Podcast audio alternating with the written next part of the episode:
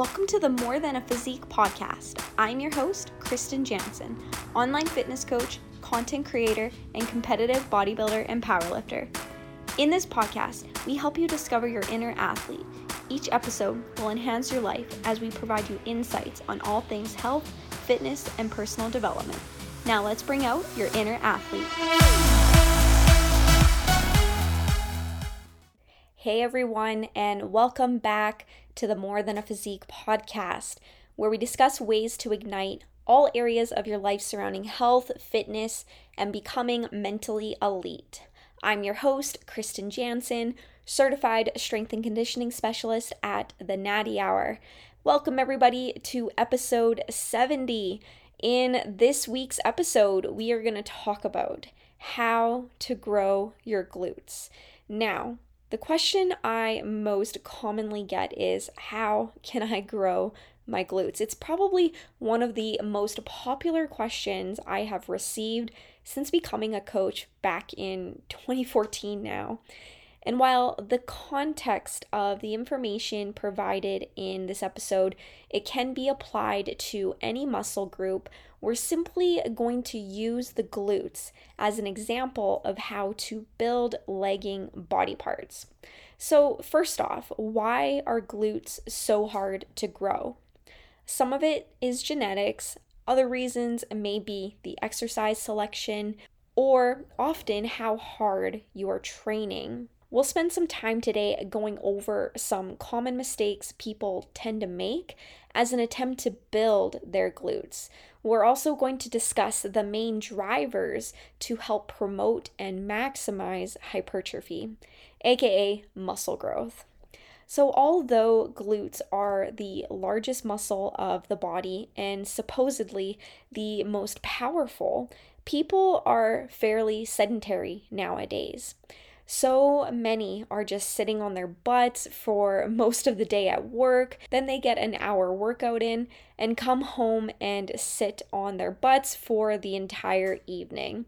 And this is causing the glutes to go silent and resistant to activating efficiently when we're trying to train them. If this lifestyle sounds familiar, some extra attention may be required when you are training the glutes. Conscious neuromuscular recruitment, also known as mind muscle connection, is extremely important for building glutes. And this can be accomplished by doing a warm up, a proper warm up, with maybe two sets of lighter weight and then slowly increasing the weight to challenge yourself, but keeping the glutes firing throughout the entire range of motion. Now, let's take some time today to look at some common mistakes people are often making that are holding them back from maximizing glute hypertrophy. There are three common mistakes that come to mind that people are making when they're trying to grow their glutes. Number one is exercise selection, number two is lack of training stimulus, and number three is constantly being in a calorie deficit. In order to understand efficient exercises you should be selecting to train the glutes, we have to understand the function of the three glute muscles, which are the gluteus maximus, gluteus medius, and gluteus minimus. The three muscles originate from the ilium and sacrum and insert on the femur. So, the gluteus maximus, also known as the glute max, is the largest out of the three glute muscles, and it makes up a large part of the shape and appearance of the hips. Whereas the gluteus medius is a broad, thick, radiating muscle, and it's situated on the outer surface of the pelvis. Then we have the gluteus minimus, and that's the smallest of the three glute muscles, and it is situated immediately beneath the gluteus medius. So the function of the muscles include extension, abduction, external rotation, and internal rotation of the hip joint.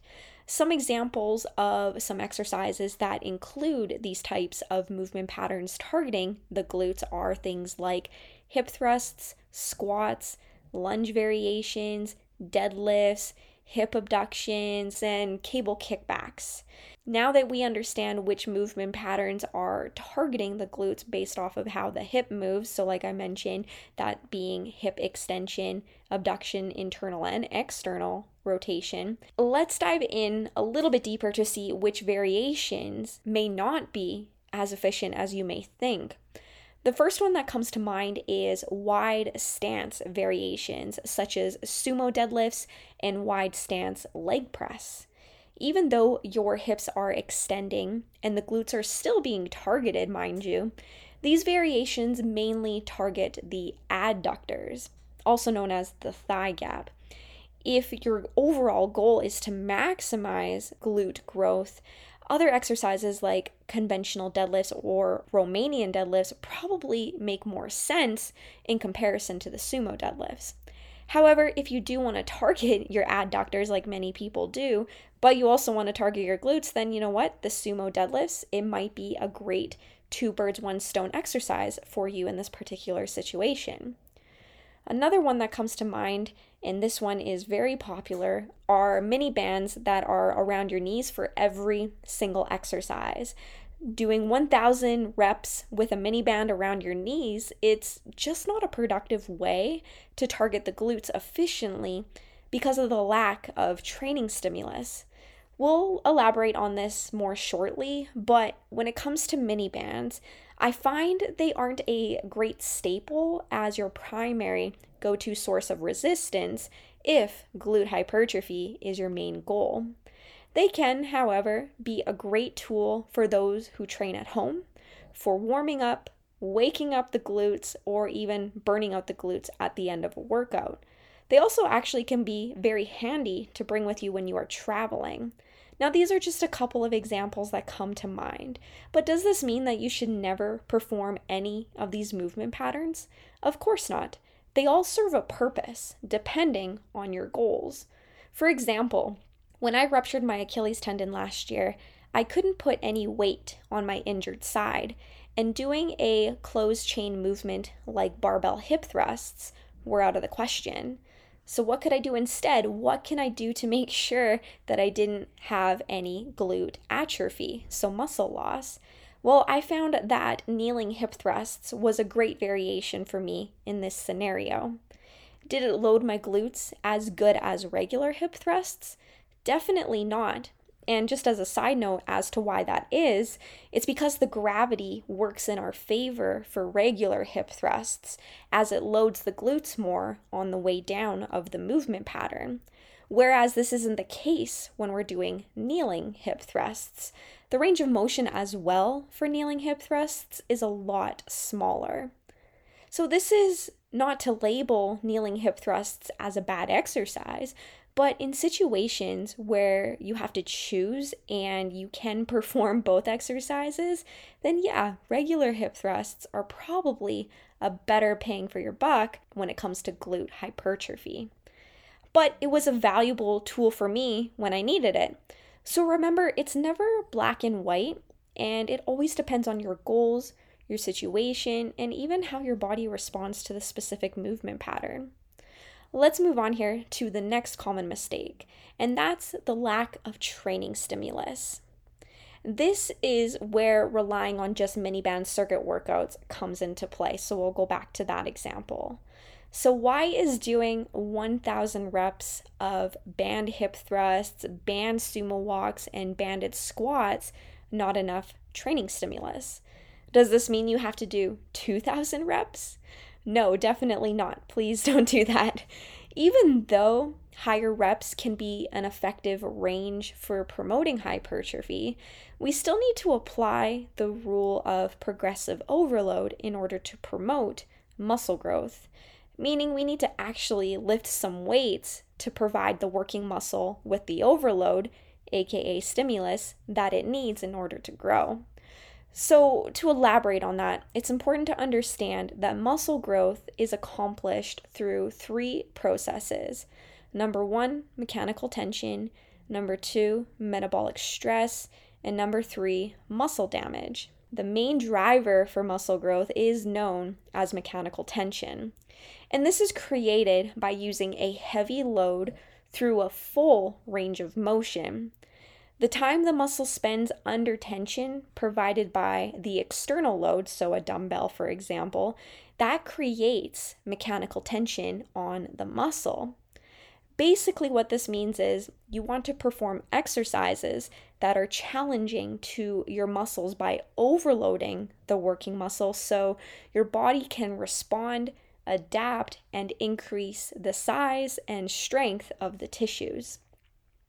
When it comes to metabolic stress, now, it's important to note that muscle growth can occur with heavy rate with heavy weights and with light weights.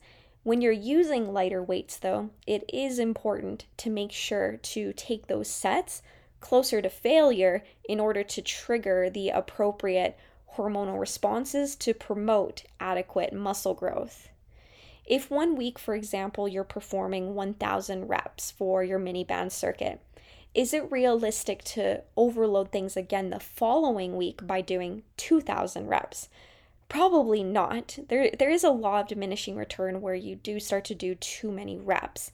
And I would argue most people are performing the same load week after week when it comes to these types of workouts, which is not accomplishing our overall goal of overloading the working muscle. And I know this rep count that I'm giving you here is an extreme example, but hopefully you get the point that I'm trying to make when it comes to deciding if this is going to be a realistic approach for you or not. Lastly, we have muscle damage.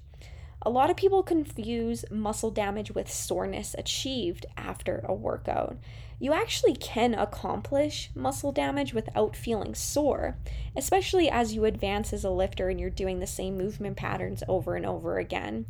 You don't need to feel muscle damage in order for it to take place. A good workout will create the needed disruptions in our muscle fibers, which ultimately allows us to promote hypertrophy. Now, I know that this can be confusing here, hearing all of these different drivers that I'm talking about when it comes to promoting muscle growth. You might be asking yourself, well, how can I implement this into my own training routine? How can I ensure I'm actually accomplishing these three different drivers for muscle growth?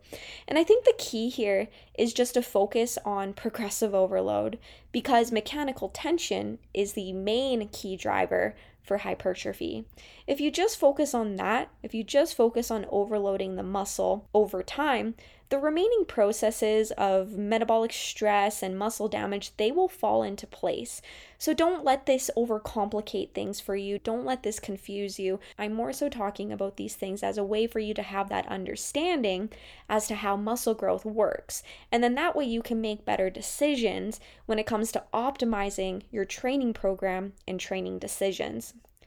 So, how can we actually achieve progressive overload? Let's elaborate on this because if you master the art of progressive overload, like I said, everything else is going to fall into place.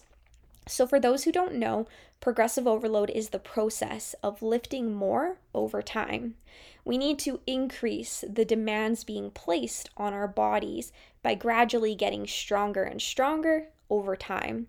And this can be accomplished in many ways. It doesn't just mean putting more weight on the bar every single week. You know, you can do that by adding more weight, especially if you're new to the gym. You will find that your strength increases quite frequently. But it's also accomplished by doing more sets, increasing your rep count, increasing your time under tension so that just means slowing down your rep count and then as well to simply improving your form and technique for example, if you increase your range of motion from doing a quarter squat to a ass to grass squat, you will see progress there. That's another form of progressive overload. And the best way to do this, I find, is to track your workouts. So, bust out a training journal, track your progress so you can ensure that you're actually overloading as best as you can week after week. And then, one final note regarding progressive overload in order for us to get better and to achieve it, we need to practice and maintain consistency with performing the same movement patterns so we can get better and better over time. So, a good example of this is if you are trying to improve your squat strength and your squat technique, How can we do that if we're swapping out squats and we're only doing it every other month? We have to remember that practice makes perfect. So, I talked about this on a previous episode, and that's episode 64, where I talk about why we don't want to be switching up our workouts as frequently as many do. So, make sure you guys check that one out. All right, so let's move on to the final mistake people often make when it comes to maximizing muscle growth, and that is for those who are constantly in a calorie deficit. That's not to say it is impossible to build muscle in a calorie deficit. This is a very common debate amongst other coaches in the fitness community, but it's so important to remember that this typically applies to those who are a novice lifter. So, if you're a beginner, it also applies to those who have experienced a detraining period. So, maybe you were injured and you haven't trained for a significant period of time, and then you go back to lifting. You get the benefits of being able to build muscle while being in a calorie deficit. And the last individual who's able to accomplish this are those who are taking performance enhancing drugs.